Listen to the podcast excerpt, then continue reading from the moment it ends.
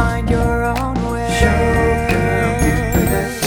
All you gotta do is just show girl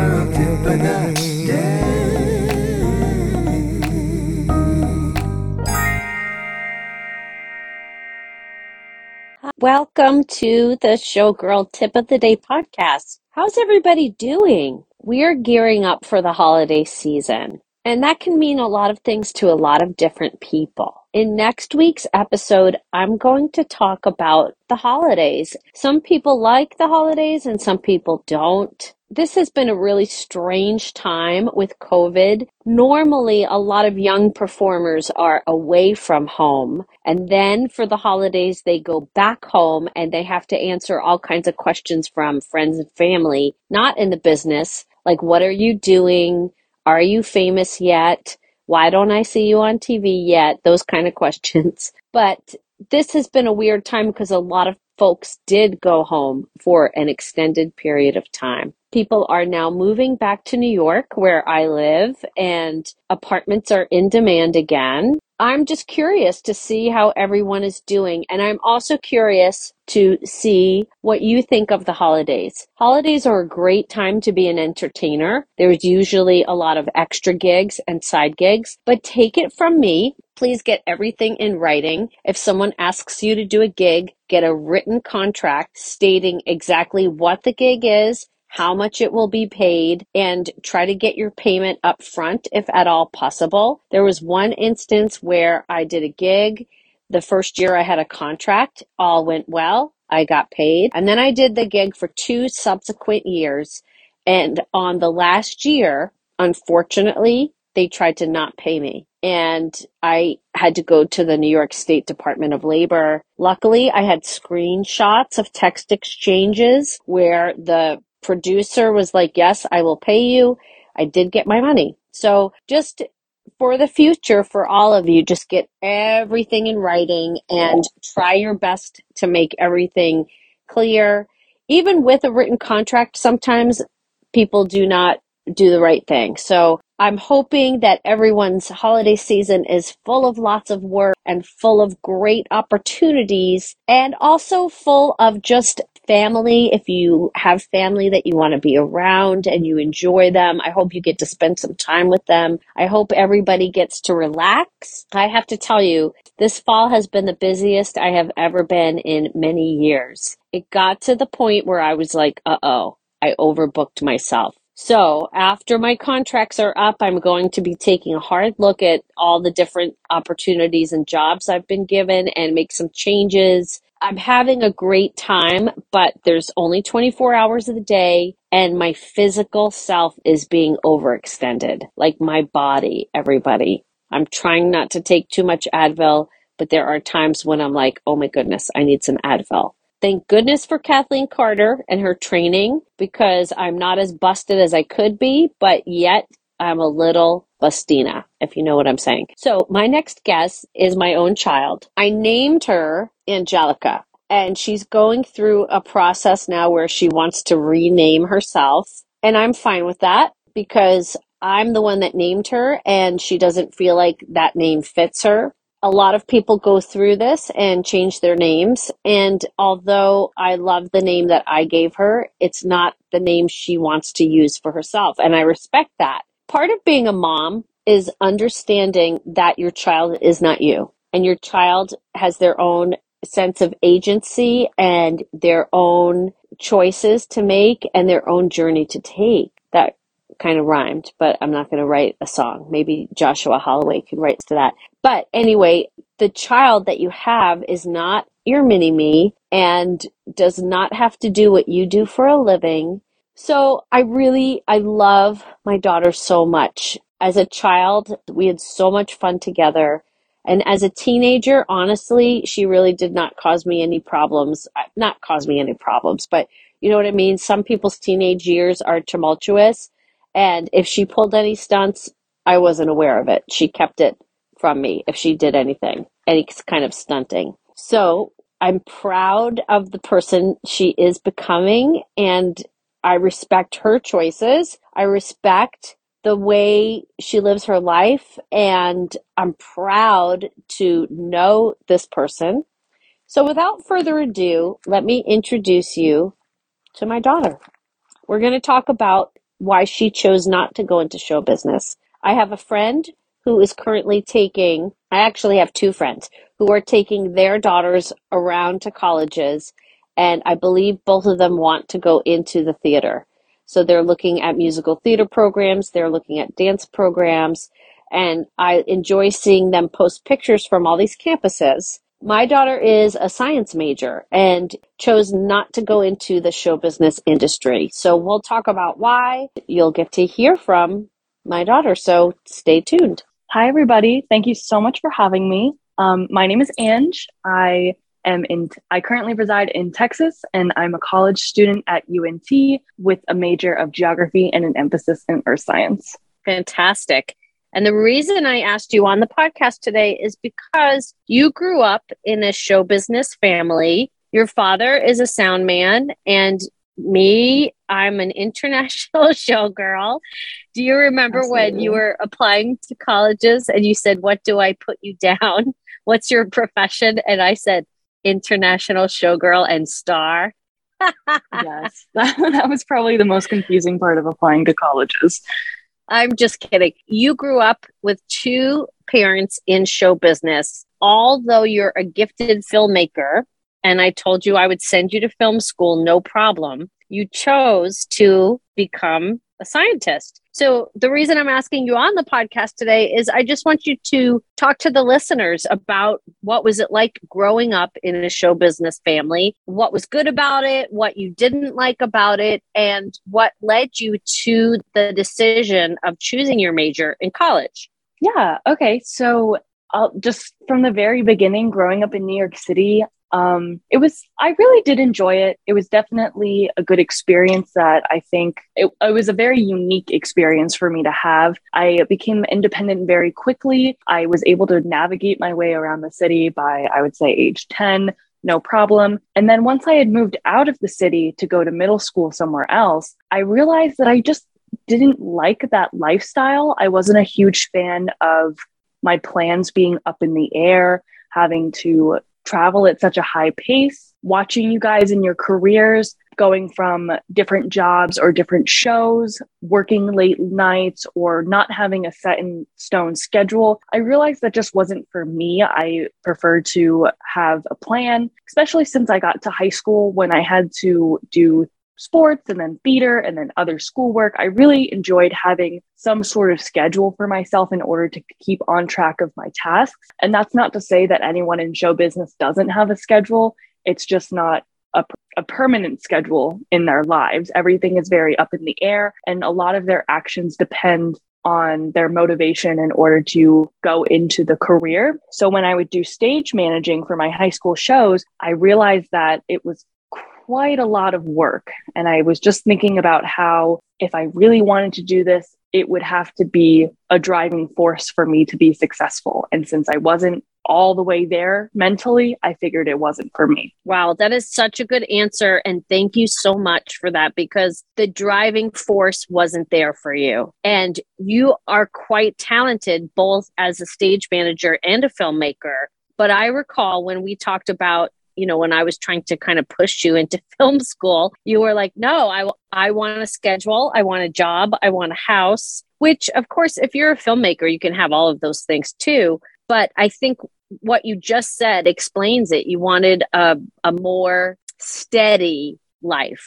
Is that right? Yeah. So the big thing behind that driving force is taking that action in order to push yourself into the career to get those different opportunities. And growing up with y'all as my parents, those opportunities were almost handed to me. And in certain circumstances, I almost feel selfish for not taking advantage of those handed opportunities into that lifestyle but I just knew that that's not what I wanted to do. I wasn't going to push myself in order to like be the most successful or do the best that I can. I would rather put my drive somewhere else that would give me a result that I wanted to see. Yes, but you know what? I respect you so much for knowing yourself and knowing that that wasn't the life for you. So many people go into their quote unquote family businesses out of obligation and you made some different choices. So I'm really proud of you for that. I do have a couple of questions for you though. Remember when I was singing at all of the nursing homes and hospitals? One of the reasons I started doing that is I could take you with me. And from the time you were two, I was a single mom because your dad and I got a divorce. And so I was always looking for opportunities where you could come with me while I earned a living. So could you just tell the listeners what that was like a little bit watching me and you were you would always help. You were always such a helpful person. Yeah. Um so when I would go with you to these jobs, I definitely, as you said, I wanted to help you out. I truly did understand and was able to see the hard work that you had to put in. Going back to the whole drive thing, I think that that was your specialty, and you were the first person to show me that in order to be successful in what you want to do, you need to have some sort of force behind that. And that force has to come from your own mentality, not from anything else. And so obviously i know that having children is an obstacle in the fine arts especially when it comes to like being the actual performer on stage because once you have another person that you have to take care of and you can't solely focus on your own career you have to make some shifts.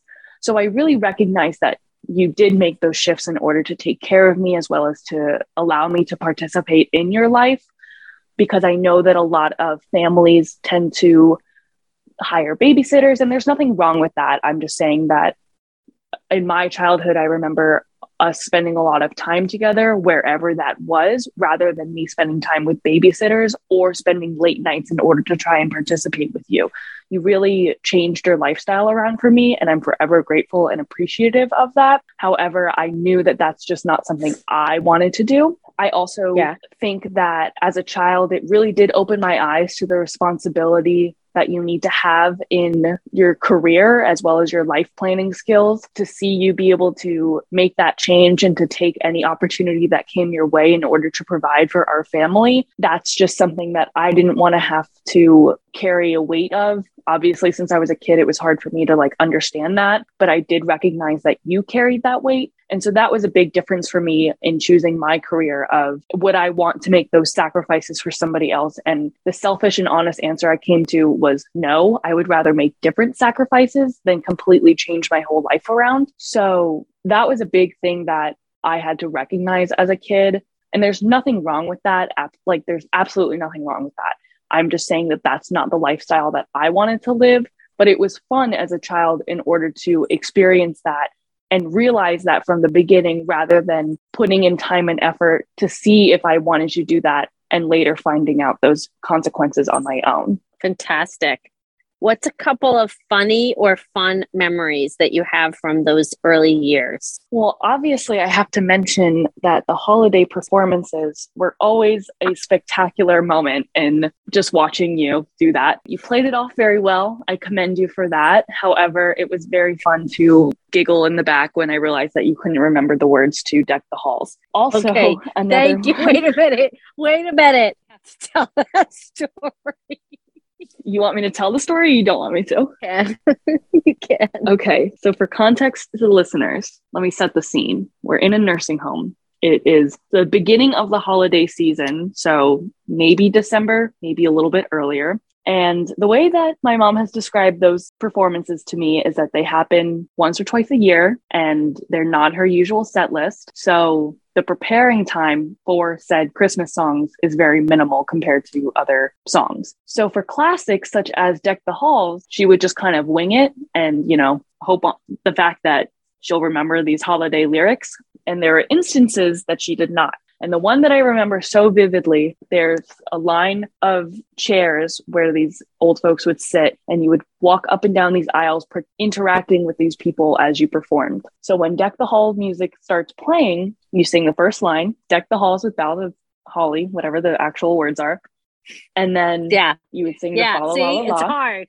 It's Yeah. hard. I don't blame you. I don't blame you. It was just very funny to me. And so then the next lyrics, which I don't even know myself, got substituted with greeting people until the next line of fa la la la la. So Tis the, the, song was tis the season to be jolly. okay. Well, whatever the case is, you did not remember that line at the time. The whole song, besides the fa la la la la part, was just saying, Hi, how are you? How are you doing today? And those were the lyrics of Deck the Halls. Sometimes you have to make a choice.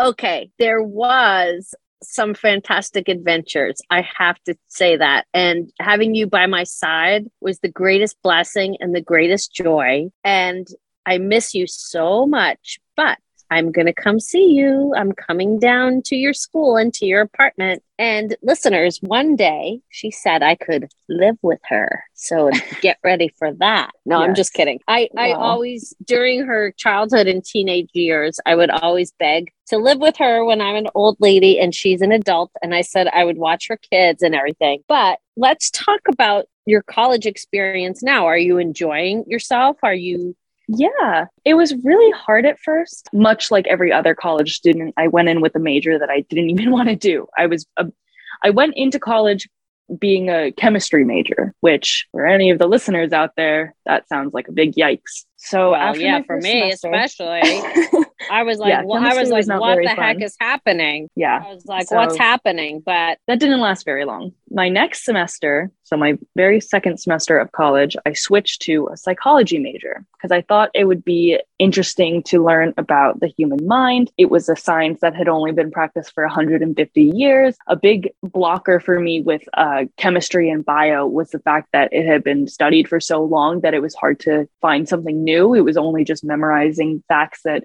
other people had discovered. So I thought that psychology would allow me to make some inferences on my own. I then realized that it was not for me. I was project self projecting a lot of my own mental illnesses onto this class and beginning to think about if I had all these other things and I just didn't want to be exposed to that. I felt like that was defeating the purpose of learning about it.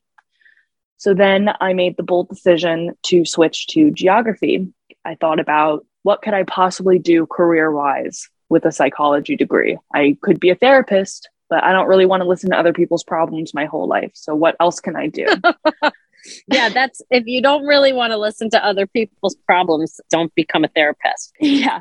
So I realized that that was not for me. But then I thought about, okay, what am I good at? I really like earth science. And UNT unfortunately doesn't have a strict earth science program. So my advisor recommended that I go into geography with an emphasis in earth science. And immediately, right off the bat, the first semester of me being a geography major was just a completely different experience than anything else I had had for the first year of college. Note that that first year was 2019. So I then took a semester off due to COVID. So when I came back as a geography major for the first time, it was really as if I had started college all over again, metaphorically, just because everything was so different with COVID and being online, et cetera, et cetera. So during that first semester, I realized that I was thriving in college compared to the past two semesters where I felt like I was barely getting by. I was really interested in all my classes. I was making a lot of friends with common interests. And I even found multiple people in my classes that were in other classes of mine. Ironically, my roommate that I live with now, we had met in a mutual class and now we're best friends because of it. So now, as a second semester geography major, I'm doing even better. I love my classes. I love learning about earth science. It's my favorite thing in the whole wide world. And I currently work where I use that knowledge from my teaching classes and I teach about earth science as well as other science subjects. And it's just filled me with so much joy that I realized like this is 100% what I want to do in the future. And so that was a really refreshing moment for me in my college career. I know that a lot of college students have a lot of doubt, including myself, those first two semesters where I didn't know what I wanted to do. So it feels really nice to know that I'm thriving, know that I'm doing well, as well as figuring out that this is the path that I am meant to be on. Wow, that's great. It's great news to hear this because, you know, we all go through our daily lives and to check in and just know, like, yeah, this is the right path. I'm really proud of you. Thank you. It took a long time Yeah. to get to this point. Yeah, any listeners listening out there, it it will it'll come to you eventually. It might take a, a while. It might take longer than other people, but it'll happen. It'll happen eventually. Besides hard work and having a strong worth ethic and drive, What's another thing you learned from being around show business? I would say maybe besides work ethic, performance level, I definitely find myself using those skills on a day to day basis. A little story for context we did a spooky science night and I was in charge of slime making. And so I had set up a classroom to look like a witch's lair, and I was the witch scientist. And I was explaining to everybody how to make slime. And I realized that I was essentially performing for these children as this witch scientist in order to keep them engaged and interested in this activity and to make it different than just a simple, like, oh, today we're going to be making slime. That's so cool. Did you enjoy performing? Yeah, it was probably the funnest time I've ever had just because everyone was super into it. The parents kept saying that like I was perfect for this. And it just felt really rewarding and refreshing to feel like I was good at something without even trying. I'm happy that it just kind of came out of you, especially with children. You have to keep them engaged and you have to keep them interested. So I'm sure, I mean, I went to your job and I saw you work and I see how you are with them. So I'm proud of you you definitely bump up your energy level. It's great. It's fantastic. But I think, you know, I think everybody performs at on, on some level. Like, do you know what I mean? Like you're yeah. all I think everyone wears a mask and it's only but it's only when you're like at home in the privacy of your own home that people take that mask off. Yeah, I think that there's definitely using the term mask to follow along with your analogy. I think that there's different masks for different search situations. I would say an easy way to describe it is like a customer service voice. If you work in any job that you have to deal with other people, you have this different persona of yourself in order to be this kind source for these people to come up to, as well as being able to provide for them. I think that general basis can be applied to any sort of job. Yeah, I agree. Okay, that was really all the questions I wanted to ask you today. And I appreciate you coming on the podcast because I know how private you are as a person. I just think that even if you weren't my daughter, I would really like you and respect you. And I'm proud of you. Can I still, can I live with you? You're the best. And I'll talk to you very soon, right? And I will see yes. you soon. Okay. Absolutely. Big Thank kiss. you so much Big for kiss. having me. Thank Big you. Kiss. The Showgirl Tip of the Day podcast has original music composed by Joshua Holloway. Find him on YouTube, Joshua Holloway Music. This podcast is written by Michelle Bruckner and edited by Michelle Bruckner and Joshua Holloway. Find me on Instagram Showgirl Tip of Day. Thanks for listening. We'll see you again next week with a new episode.